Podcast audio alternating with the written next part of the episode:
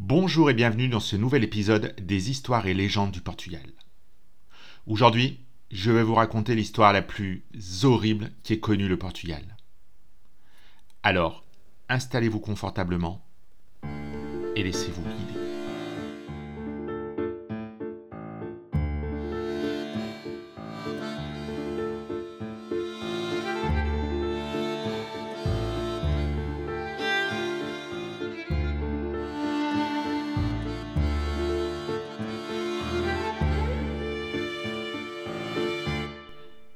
Les tueurs en Syrie ne sont pas un phénomène localisé. Les individus qui tuent à répétition sans raison apparente ou pour des motifs ignobles ne sont pas l'apanage d'un certain lieu, d'une certaine condition sociale ou même d'une certaine époque. Diego Alves, le tueur en Syrie de Lisbonne, n'échappe malheureusement pas à cette règle. Les crimes qu'il commet se sont tous produits dans la région de l'Aqueduc d'Aguas, ce qui lui a valu le nom du meurtrier de l'Aqueduc. Diego Alves est né en 1810, dans un petit village de la municipalité de Samos, à l'intérieur de la Galice, dans une famille de paysans. Il traverse la frontière pour s'installer à Lisbonne aux alentours de ses 10 ans.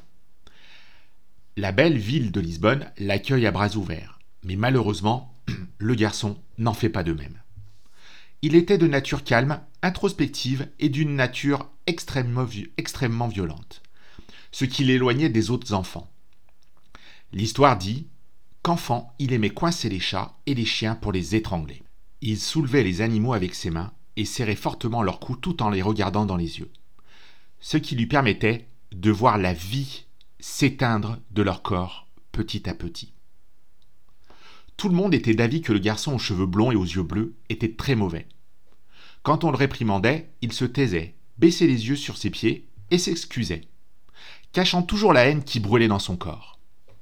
À l'âge de 19 ans, ses parents l'envoient travailler comme homme de ménage dans une famille très riche, rompant ainsi avec la tradition des nombreux Galiciens. Ces Galiciens qui avaient immigré à Lisbonne depuis la fin du XVIIe siècle. Après avoir changé à plusieurs reprises d'employeur, il commence à boire et à jouer. Diego, qu'on appelait aussi le Galicien, s'attirait des ennuis dans les tavernes, mais s'en sortait toujours grâce à son talent pour trouver des excuses et rejeter la faute sur les autres il avait été impliqué dans divers vols et cambriolages, mais n'avait jamais été arrêté, sûrement grâce à son talent pour échapper à toute accusation. C'est à cette époque qu'il a rencontré une femme, Gertrude, qui avait un établissement dans la région de Palava, et dont il est devenu l'amant occasionnel, bien qu'il ait agi aussi comme son proxénète.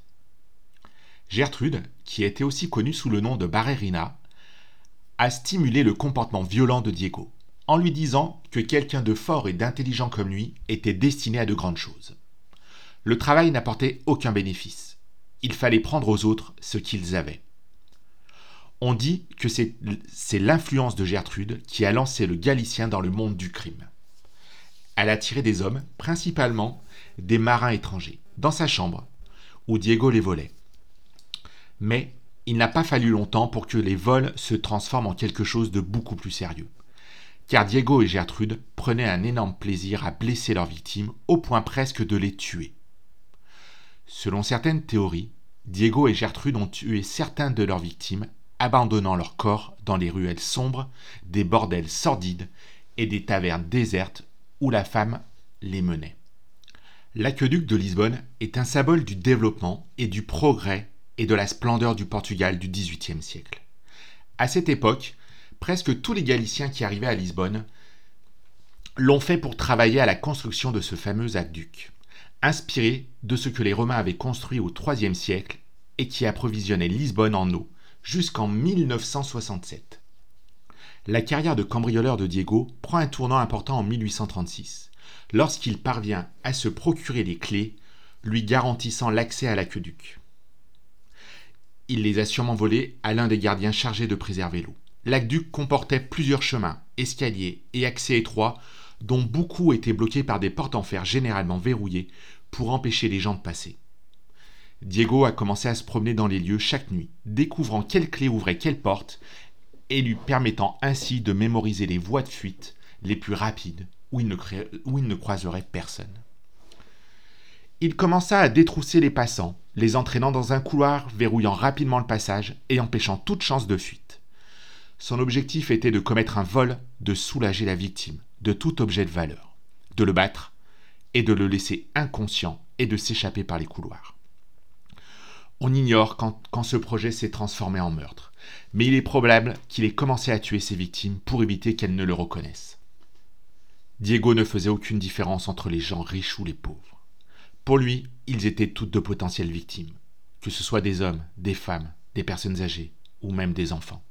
Des habitants de Lisbonne, des étrangers de passage, des marchands, des colporteurs, les marins ou même les prostituées. Bref, n'importe qui pouvait être sa victime. À chaque fois, il utilisait le même schéma, à savoir les étrangler, puis les jeter du haut de l'aqueduc. Ces victimes venaient s'écraser sur le sol en pierre, à des dizaines de mètres plus bas. Certains, au moment de la chute, créaient encore. Les têtes venaient se briser sur le trottoir, comme de vulgaires melons, jetant des miettes de fragments d'os. Le sang éclaboussait les murs. Il jetait ses victimes du haut de l'aqueduc afin que les autorités pensent à un suicide. À cette époque, le Portugal vivait une grande instabilité politique, qui était due à la révolution libérale. La faim sévissait dans les classes sociales pauvres. Il n'était donc pas surprenant que quelqu'un décide de mettre fin à ses jours depuis l'aqueduc. Personne ne sait exactement ce qui l'a poussé à commettre ces horribles crimes. Certains pensent que c'est pour préserver son identité ou pour éliminer tout indice susceptible de l'incriminer. Ses pulsations meurtrières étaient telles que parfois le vol n'était qu'une excuse pour ce qui en suivait. Même s'il échouait dans, dans son processus de vol, il n'a jamais abandonné sa frénésie meurtrière. La fermeture de l'accès à l'aqueduc en 1837 a été un coup dur. Les citoyens qui traversaient l'aqueduc tous les jours pour aller des banlieues pauvres au quartier riche de Lisbonne commencèrent à avoir peur, et puis les forces de l'ordre commençaient à soupçonner quelque chose. Au moment de la fermeture de l'aqueduc, on estime qu'il avait déjà commis plus de 70 meurtres. Malgré la fermeture de l'aqueduc, cela ne l'a pas empêché de continuer sa carrière de criminel. Peu de temps après, il rejoint un gang qui cambriolait les maisons des familles riches. Il s'est très vite fait connaître sous le nom de Pankada. Pendant un certain temps, les vols ont contenu son agressivité, mais cela n'était pas comparable à son désir de tuer. Lors d'un de ces braquages, le gang s'est introduit dans la maison d'un important médecin de Lisbonne. Diego était probablement à bout de nerfs, et cette nuit-là, il n'a pas réfréné ses instincts meurtriers. Toute la famille a été massacrée à coups de couteau et de gourdin. Cette fois, le crime a attiré l'attention de l'opinion publique et a forcé les autorités à montrer leurs muscles. Après tout, il ne s'agissait pas d'un pauvre malheureux qui n'avait nulle part où aller pour dormir, mais d'un médecin influent, de sa femme et de ses jeunes enfants qui avaient été massacrés dans leur maison. Une simple enquête a permis de découvrir où se, où se trouvaient les objets volés dans la propriété. Les objets se trouvaient chez un receleur, et il ne lui a pas fallu longtemps pour dire, ou plus exactement dénoncer, la personne qui lui avait vendu ces objets de valeur. Les complices de Diego ont été encore plus rapides pour dénoncer leur acolyte Pancada, qui s'était comporté comme un animal sauvage le jour où il a massacré. Traduit en justice, Diego Alves est accusé du meurtre de la famille du médecin et est condamné à la pendaison. En prison, il finit par avouer qu'il est également coupable des dizaines de morts de l'aqueduc. Aimant l'attention qu'il avait acquis, il n'a pas épargné ses interlocuteurs, en leur expliquant comment il avait tué chacune de ses victimes. Ironiquement, Diego n'a jamais été accusé de ces crimes, qui n'ont même pas été inclus dans l'enquête. Il n'y avait aucun moyen de lier son nom au crime, si ce n'est par des aveux, mais malheureusement, en l'absence d'outils et de techniques médico-légales, rien n'a été prouvé. Le tribunal de la ville de Lisbonne l'a rapidement condamné, il devait être pendu le 19 février 1841, sur les quais du Tojo. Ce jour-là, une foule s'est rassemblée pour assister à la mort du tueur de l'aqueduc. À ce moment-là, les rumeurs circulaient déjà parmi la population, qui, sous le coup de la colère, a insulté le tueur sur le chemin de la potence. En réponse à cela, il a simplement souri ironiquement, dans le seul objectif de défier la population. Cependant, Parmi la foule qui jurait en demandant la mort de Diego Alves, se trouvait un homme fasciné par cette affaire. C'était le docteur José Lorenzo da Luz Gomez. Chirurgien de grande réputation, il exerçait une influence considérable au sein de la maison royale. une institution internationale connue pour ses découvertes et ses techniques chirurgicales avancées, grâce auxquelles il réalisait de nombreuses opérations inédites pour l'époque. José Lorenza da Luz Gomez avait suivi le développement de toute l'affaire et lorsqu'il eut l'occasion d'étudier l'esprit de ce monstre, il ne s'est pas reposé avant de s'être occupé de lui. Fondateur et directeur de l'ancienne école médico-chirurgicale de Lisbonne, le médecin a profité de sa position pour faire une demande atypique.